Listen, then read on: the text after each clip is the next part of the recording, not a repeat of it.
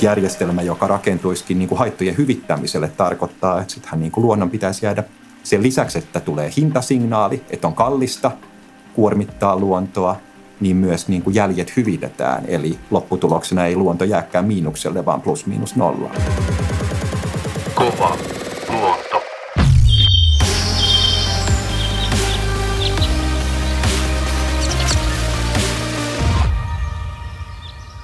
Kuuntelet Kovaluonto-podcastia. Luonto on talouden, yhteiskunnallisen vakauden ja ihmisten terveyden ytimessä. Minä olen Paloma Hannonen, Suomen luonnonsuojeliiton ympäristöpäällikkö. Energia on ollut yksi suurimmista puheenaiheista viimeisen vuoden ajan.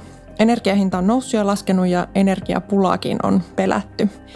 Tässä jaksossa puhutaan siitä, mikä energiamuoto aiheuttaa luontokatoa ja miten ylipäätään energiantuotanto, ilmastonmuutos ja luontokato liittyy toisiinsa.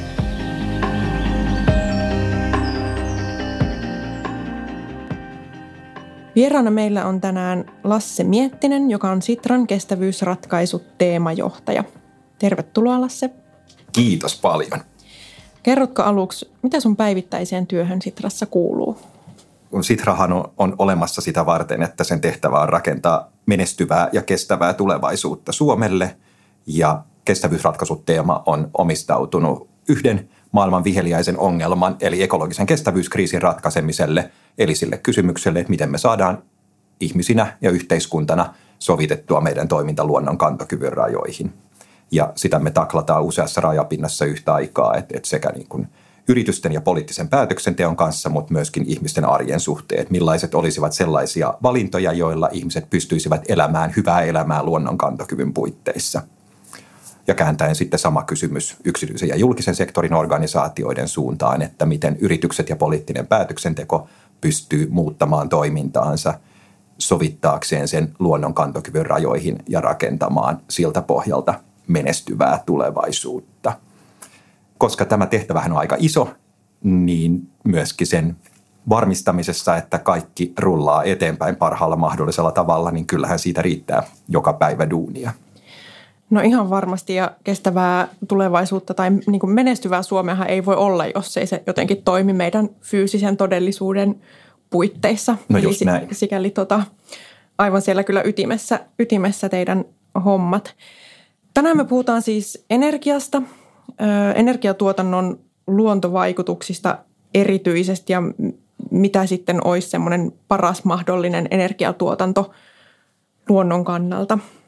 Tällä hetkellä käytetään edelleen fossiilisia polttoaineita ja niihin rinnastettavaa turvetta, mutta mitä kaikkea kuuluisi vihreän energiajärjestelmään tai mitkä oikeasti olisi vihreitä energialähteitä? No ehkä tässä kannattaa pysähtyä niin kuin tarkentaa sitä, että mitä me tarkoitetaan – vihreällä energialla ja vihreällä siirtymällä energiamurroksessa. Et perinteisesti vihreällä siirtymällä ja energiamurroksella on ajateltu ensisijaisesti sitä, että vaihdetaan fossiilienergiasta päästöttömiin energialähteisiin. Mutta nyt kun me eletään tilanteessa, jossa niin kun on noussut se tietoisuus, että luonnon monimuotoisuudessa ja, ja luontokadossa ei ole kysymys vaan niin kuin yksittäisistä pistemäisistä jutuista. Et, et, niin tärkeitä kuin onkin niin kuin yksittäiset suojelukysymys, suojellaanko kohde X vai rakennetaanko se, toteutetaanko hanke Y vai ei, niin luontokato on myöskin ilmastokriisin tavoin systeeminen ongelma, jos on kysymys niin kuin ihmisen kannalta perimmiltään ekosysteemien toimintakyvystä ja niiden kyvystä ylläpitää kaikkea, minkä varassa meidän talous ja hyvinvointi ja ihan kaikki on. Niin tämä kehys on jotenkin tärkeä ottaa energiajärjestelmästä puhuttaessa. Että kysymys ei ole vaan, vihreä siirtymä ei kannata katsoa vain asiana, jossa me sovitetaan meidän toiminta niihin puitteisiin, että me saadaan rajattua ilmaston lämpeneminen puolentoista asteeseen, vaan kokonaisuudessaan luonnon kantokyvyn rajoihin silleen, että, että meidän energiajärjestelmän vihreä siirtymä on sellainen, joka huomioi sekä ilmastokriisin että luontokadon taklaamisen yhdessä. Ja tota, jos tässä jatkaa vielä yhden ajatuksen pitemmälle, niin silloinhan se, mitä meidän pitää tarkastella, on sitä palettia kokonaisuutena. Meidän ihmisinä on tosi vähän mahdollista tehdä sellaisia esimerkiksi infrarakentamistoimia, mitä energiarakentaminen perimmiltään on, joilla ei olisi joitakin ilmastovaikutuksia ja luontovaikutuksia. Niin miten me hoidetaan kokonaispalettia niin, että me minimoidaan haittavaikutukset, mitkä aiheutuu ja maksimoidaan hyödyt sekä ilmastolle että luonnolle paketista. Mm. Millä sä lähtisit minimoimaan niin kuin molempia? Et jos sitten tässä vihreän siirtymän ja vihreän energian lähteiden kehikossa pitää ottaa huomioon sekä luonto että ilmasto tai ilmasto osana luontoa, niin ää, millä sä lähtisit minimoimaan näitä vaikutuksia? No siis jos miettii energian luontovaikutuksia, niin silloin se pää, mistä kannattaa ehkä lähteä, on se, vaikka ilmeisenä ensimmäiselle ihmiselle tulee varmaan mieleen se maa-ala, minkä uusi energiatuotanto vaatii luonnolta, mutta onhan sitten kuitenkin se kaikkein suurin luontovaikutus energiantuotannossa se, että, että kiihdyttääkö vai jarruttaako se ilmastonmuutosta. Et, et ilmaston kuumeneminen on yksi niin kuin viidestä luontokadon ajurista – ja vuosisadan loppuun mennessä, vuosisadan loppuun mennessä todennäköisesti suurin luontokadon aiheuttaja. Jos me ei pysäytetä ilmastokriisiä, meillä ei ole mitään toivoa pysäyttää luontokatoa, ja silloin meidän pitää pystyä ajamaan päästöt alas niin nopeasti kuin mahdollista ja saada ilmastonmuutos hidastettua, ja silloin niin kuin – ei voi olla niin, etteikö energiasiirtymän keskeisin luontovaikutus olisi sen ilmastovaikutus. Mutta samalla, kun tämän toteaa, että edelleen meillä on, on, on niin kuin valtava työ siinä, että me siirrytään niin kuin uusiutuviin nojaavaan energiajärjestelmään, niin sitten on ne paikalliset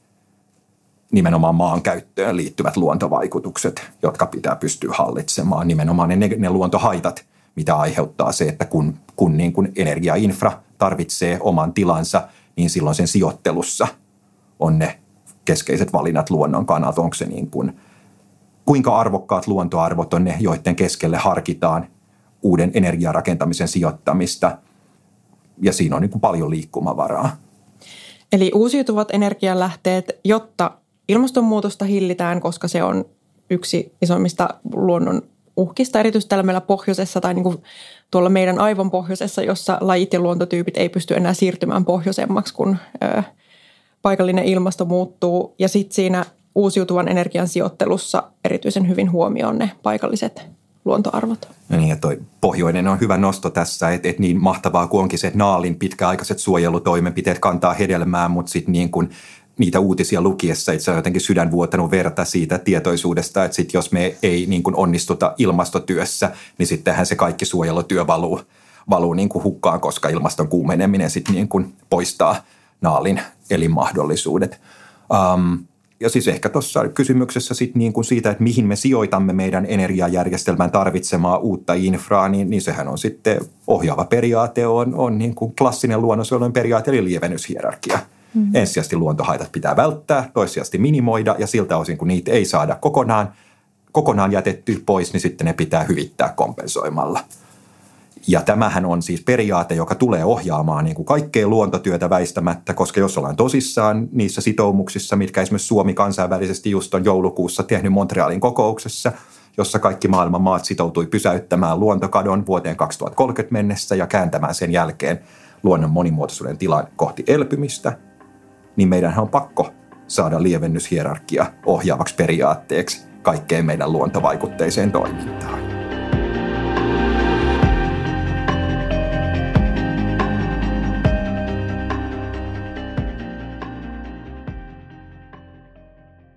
Miten sitten nyt, kun Ukrainan sodan alettua iski päälle myös niin sanottu energiakriisi, koska ollaan vielä yllättävän kiinni fossiilisissa, niin miksi ihmeessä me ei olla pidemmällä tässä vihreässä siirtymässä?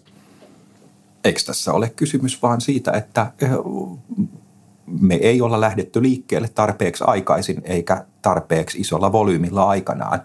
Mutta siis kääntäähän se on myös niin, että, että miten musta on tullut niin ilmeiseksi tässä viime vuoden kuluessa se, että, että kuinka pahassa pulassa me oltaisiin oltu, jos ei olisi jo, jo rakennettu sitä niin kuin merkittävää omavaraista päästötöntä uusiutuvaa kapasiteettia, että et, tota, me oltaisiin niin paljon enemmän solmussa – meidän fossiiliriippuvuuden kanssa ilman sitä. Mm.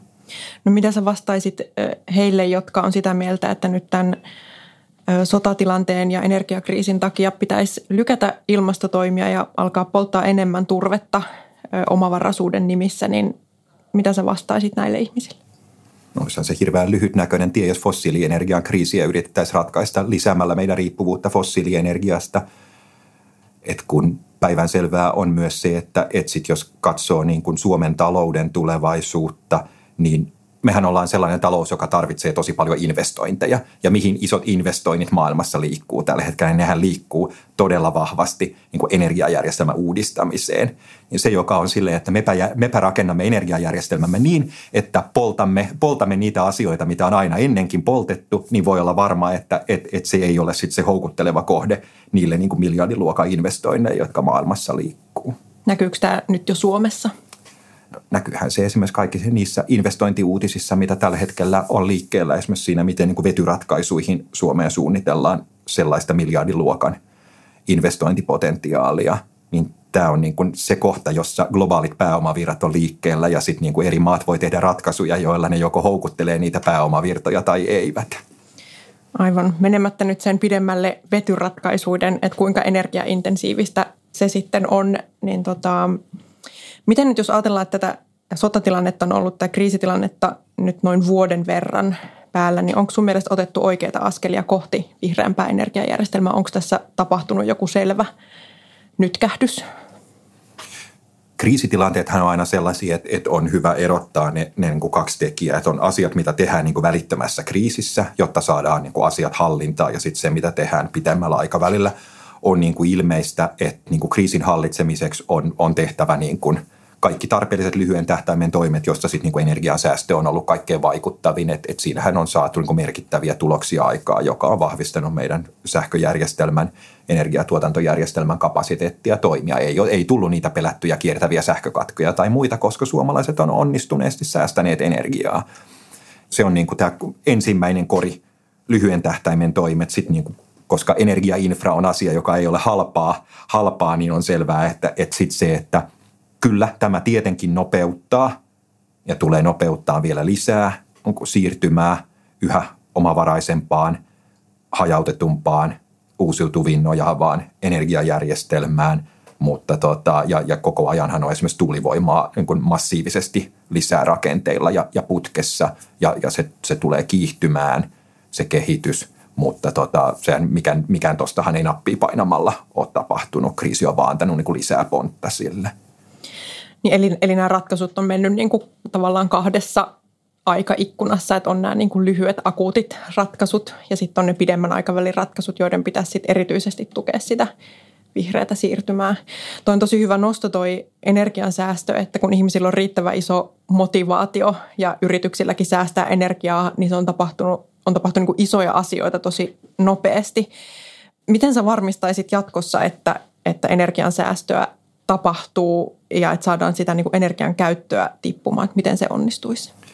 Tämähän ei, ole, ei tosiaan ole asia, joka siinäkin vaiheessa, kun ei ole niin kuin fossiilienergian kriisiä päällä ja ajat toivottavasti niin kuin turvallisemmat ja rauhallisemmat, niin sehän ei tarkoita, että niin kuin energiansäästö ja, ja energiatehokkuus noin niin kuin isona kattootsikkona menisi pois muodista päinvastoin. Jos ajatellaan sitä, missä lähdettiin, että energiantuotannon luontovaikutukset, niin tota – kuitenkin on niin, että jotta tätä kokonaispalettia saadaan hallittua, niin tarvitaan, on, on vaan kaikista syistä tosi järkevää panostaa edelleen energiatehokkuuteen ja energiasäästö. Se säästää euroja suomalaisilta ihmisiltä ja yrityksiltä ja, ja se säästää luontoa. Kun, jos meillä on tehokkaampi energiajärjestelmä, niin tarvii vähemmän energiantuotantoa sijoittaa kaikkialle. Et siis kyllä, ja mitä me ollaan opittu tästä jo tähän mennessä, niin mehän ollaan nähty, miten niin kuin hintaohjaus toimii – että tässä kun suomalaiset on rynnänneet hyvin ilmeistä syistä niin pörssisähkön käyttäjiksi, niin, niin ihmisillehän on syntynyt ihan uudenlainen osaaminen niin kuin optimoida sähkön käyttöään, ja se ei ainakaan lyhyellä tähtäimellä poistumassa. Mutta sitten tämähän on myös sen kokoinen harjoitus, jota ei voi jättää vaan niin kuin silleen, että yksittäisten ihmisten harteilla, että hoitakaapa nyt Suomen kansalaiset energiansäästökuntoon, vaan kyllä se vaatii niin kuin järjestelmätasolla energiatehokkuus toimia ajamista sisään meidän systeemiä. Sitten toisaalta toinen asiahan on niin kuin kulutusjouston rakentaminen energiajärjestelmään, että, että, tota, jos, että kun saadaan tasattua kulutuksen huippuja tasaisemmin pitkin vuorokautta, niin se myös vähentää tarvetta sille, että sen niin kuin maksimivolyymin energiatuotantoa ei tarvitse olla niin iso.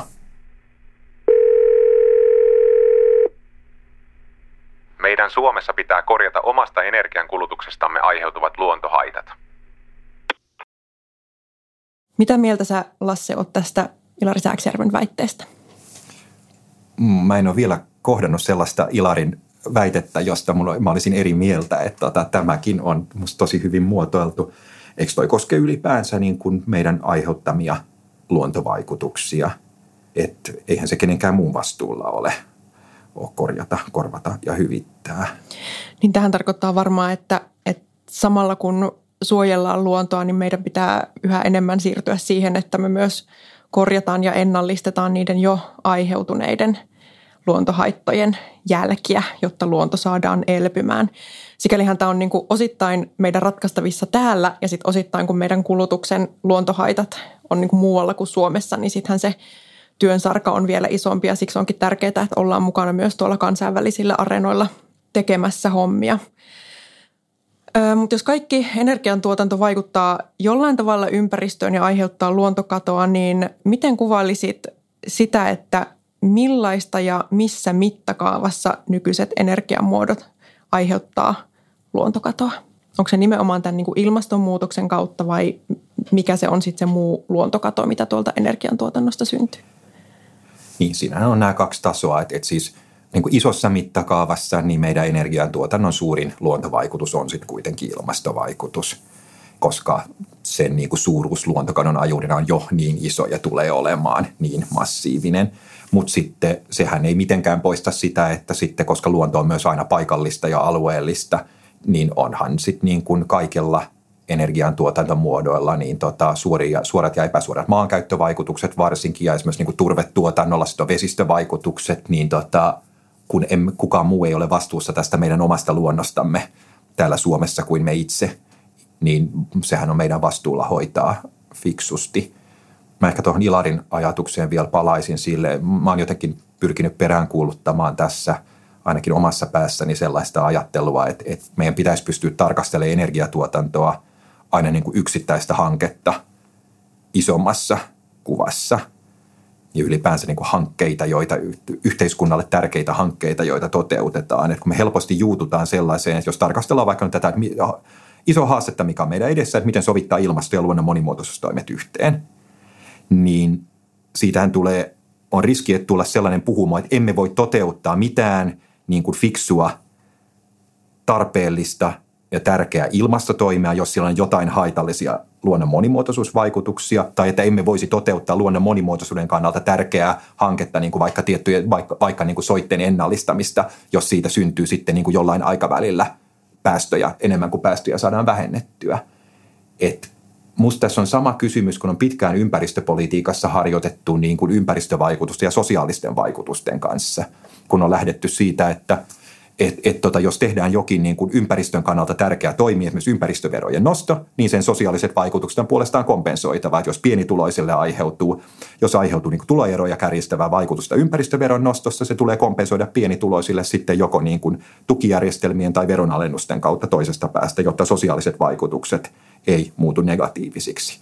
Niin tämähän pitäisi koskea niin kuin ilmasto- ja luontokysymyksiä. Että kun se ei ole silleen, että me voidaan päättää, että ratkaisimme vain ilmastokriisin tai luontokadon, vaan molemmat on eksistentiaalisia uhkia meille, meidän on ratkaistava molemmat. Niin jos on hanke, joka on tosi tarpeellinen jomman kumman kannalta ja sillä on jos suuret hyvät vaikka luontovaikutukset ja pienet haitalliset ilmastovaikutukset vaikka niin kuin saattaa soitte, tiettyjen soitteen ennallistamista tulla, niin sittenhän sen pitää lähteä kompensoinnin kautta, että, että tota, toteutamme tämän, koska se on luontokadon pysäyttämisen kannalta tärkeää. Sitten se haitallinen päästövaikutus pitää kompensoida tekemällä toisaalla niin kuin vahvempia ilmastotoimia. Jos on ilmaston kannalta tärkeä hanke, että me tarvitaan massiivisesti uusiutuvaa energiatuotanto lisää, niin sitten se ei voi olla silleen, että et sit meidän pitää pystyä hallitsemaan ne niin kuin haitalliset luontovaikutukset, mitä aiheutuu lievennyshierarkiaa ensin noudattaen – välttämään ja minimoimaan ne, mutta ne mitä jää, meidän pitää pystyä kompensoimaan, jotta luonto jää plus miinus nollalle.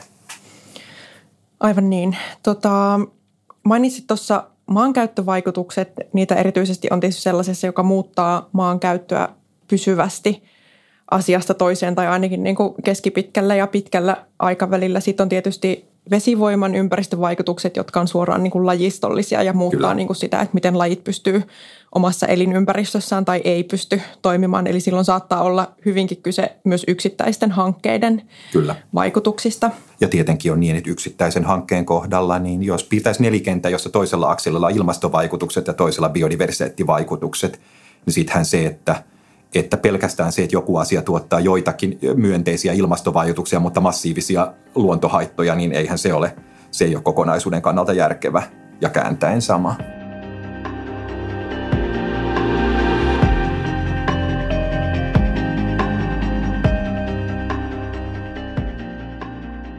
No jos pureudutaan sitten hetkeksi vähän tarkemmin puun polttoon ja puu on uusiutuvaa, tiedämme sen, mutta sitten luonnon näkökulmasta ja oikeastaan energia-ilmastomielessäkään se ei ole ehkä paras mahdollinen vaihtoehto. Metsätalous on suurin yksittäinen luontokadon aiheuttaja Suomessa ja kolmas osa uhanalaista lajeista elää metsissä ja hurjat 70 prosenttia metsien luontotyypeistä on uhanalaisia, eli meidän metsillä ei todellakaan mene hyvin. Kuutioita on paljon, mutta sitten metsäekosysteemit on muuttunut aivan valtavasti viimeisen, viimeisien vuosikymmenten aikana.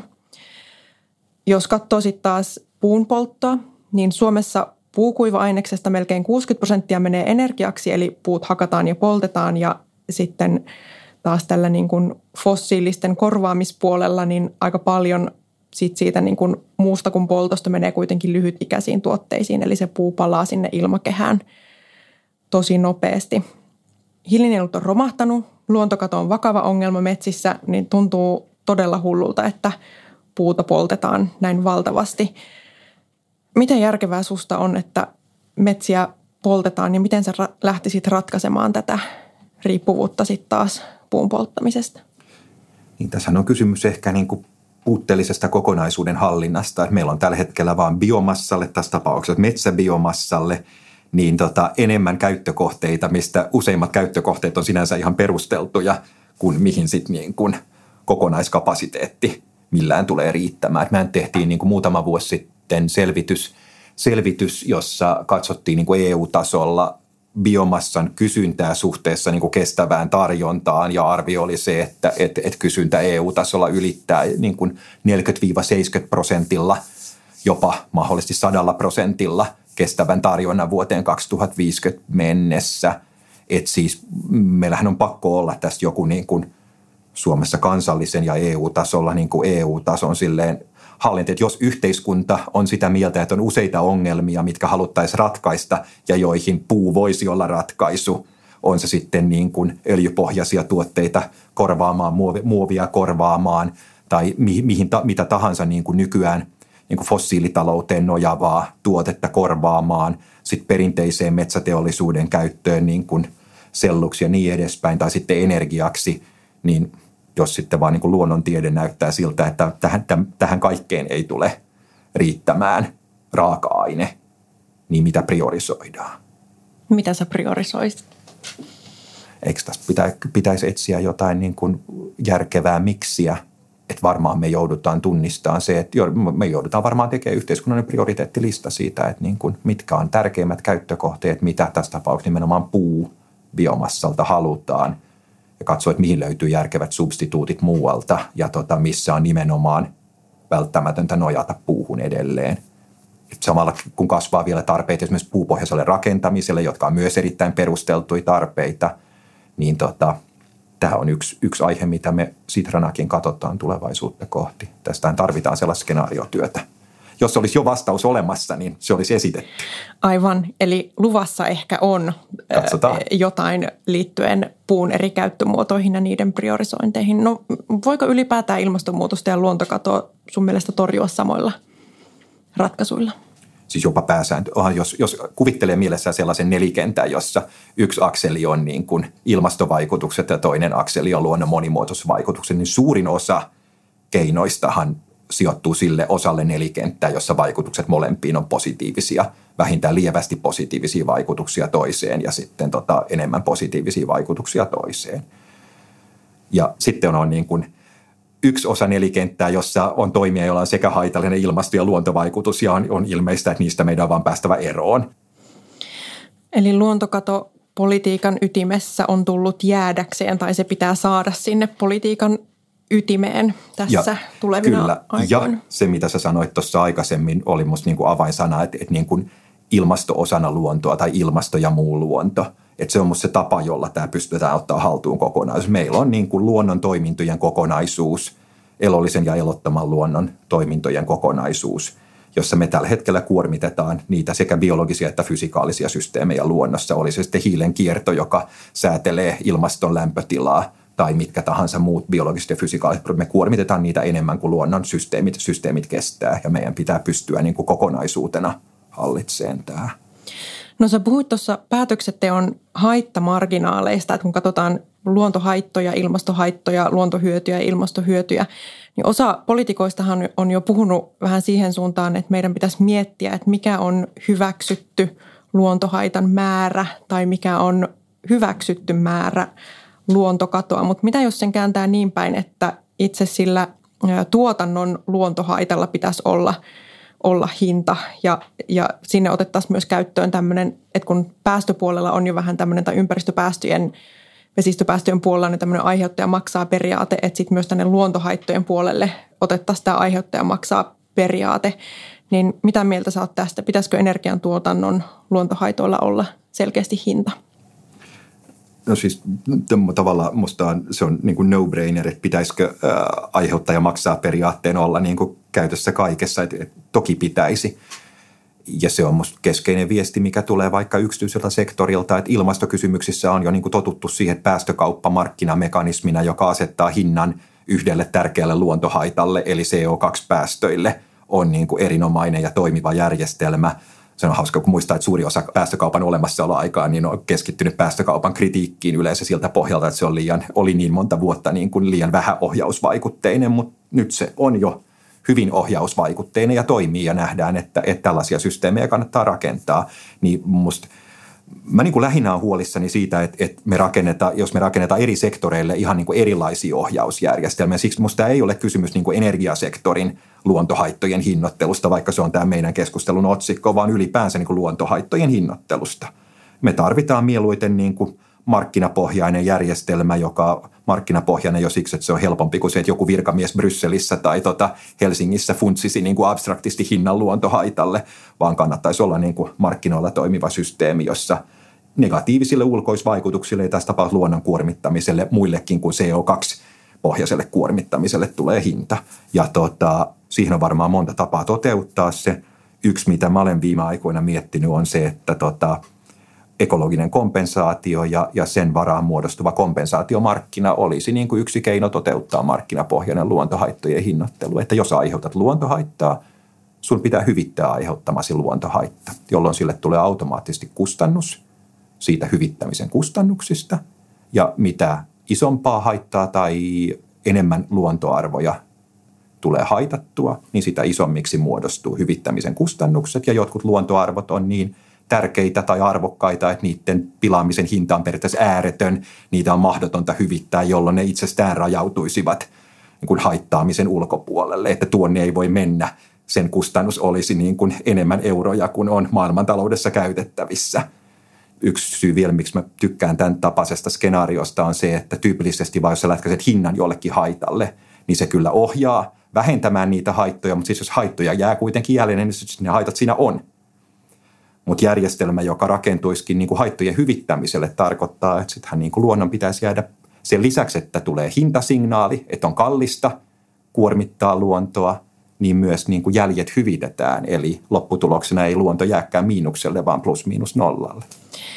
Niin eli sekä että, eli haitoille hinta ja sitten vielä sen päälle hyvitys, jolloin olisi tämmöinen niin nettopositiivinen vaikutus. Ja musta on tosi oleellinen, mitä sä sanoit tuosta tuosta, niin jos ekologinen kompensaatio on tämän luontohaittojen hinnan niin kuin se perusperiaate tai se, mille se rakennetaan. Että sitten on niin kuin ensin tämä lievennyshierarkia, eli ensin ihan kaikki se sama sääntely kuin nykyäänkin, eli ei ole mitään tällaista ohituskaistaa, että kompensaatiolla saa ikään kuin sen perusteella voi sitten tehdä mitä vaan, ja sitten on myös nämä alueet, joille ei yksinkertaisesti mennä. Eli meillä on myös sellaista luontoa, jota on kerta kaikkiaan mahdoton sitten sen tuhoutumista hyvittää muualla tai ennallistaa muualla. Just näin, että ekologisen kompensaation kritiikki, mitä on paljon perusteltua kritiikkiä, kun on toteutettu, sitä on toteutettu huonosti maailmassa tosi monessa paikassa, niin tota, sehän on muodostunut hyvän kokemuspohjan, miltä tiedetään, että on ne ekologiset reunaehdot, mitkä on asetettava – että se olisi ekologisesti perusteltua. Näinhän esimerkiksi Suomessa tullaan nyt tekemään, kun luonnonsuojelulain uudistuksessa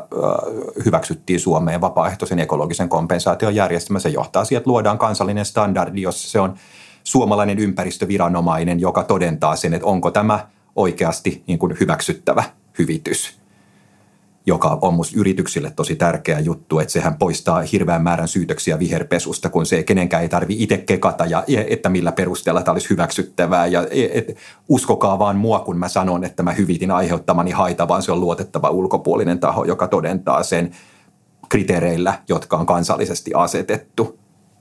Kyllä, sama toivoisi tuonne hiilikompensaation puolelle, jossa on jos jonkunlaista toimia ollut, kun tätä ei ole säännelty mitenkään Just, just näin. Ja, si, ja siis vielä se, että periaatteessa sä voit hinnoitella luontohaitat monella muulla tavalla. Sä voit asettaa veron, veron luontohaitoille, asettaa maksun, maksun, niin kuin se maankäytön muutosmaksu, jota nyt puuhataan. Teoriassa voisi vaikka luoda päästökaupan kaltaisen järjestelmän, jossa sovitaan, että aiheutamme enää X määrän luontohaittaa ja sitten lopetamme sen kokonaan ja huutokauppaamme nämä oikeudet – mutta mä itse tykkään niin ajatuksesta, että rakennettaisikin haittojen hyvittämisvelvoitteelle eli kompensaatiolle tämä hinnoittelu, koska siinä tulisi just vielä se, se hyöty, että hintasignaalin lisäksi niin oikeasti hyvitetään haitat, hmm. eikä jätetä miinukselle luontoa. No näinpä. Tota, tämä on kyllä niin kuin aihe, josta voisi mennä niin kuin eteenpäin ja sivuille ja niin kuin suuntaan jos toiseenkin, koska tämä on niin kuin todella mielenkiintoinen ja ajankohtainen asia ja kaikki liittyy kaikkeen, mutta – Loppuun mä kysyisin vielä asiaa, jota me on kysytty kaikilta meidän vierailta. Mikä olisi yksi asia, joka juuri nyt pitäisi tehdä luontokadon pysäyttämiseksi?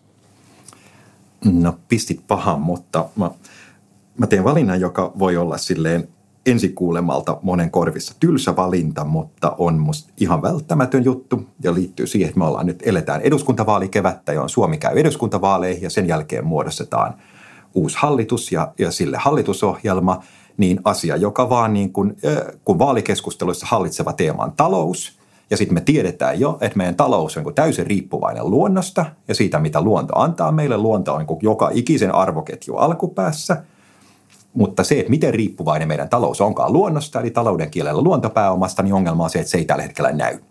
Että se, että, että mikä on se arvonlisäys meidän kansantaloudelle, jonka luonto tuottaa ihan ilmaiseksi meille joka vuosi – ja että onko meidän kysyntä sille, mitä luonto tarjoaa, niin suurempi kuin luonnon systeemien kyky ylläpitää niiden asioiden kestävää tarjontaa, niin meiltä puuttuu työkalu tällä hetkellä tämän näkyväksi tekemiseen.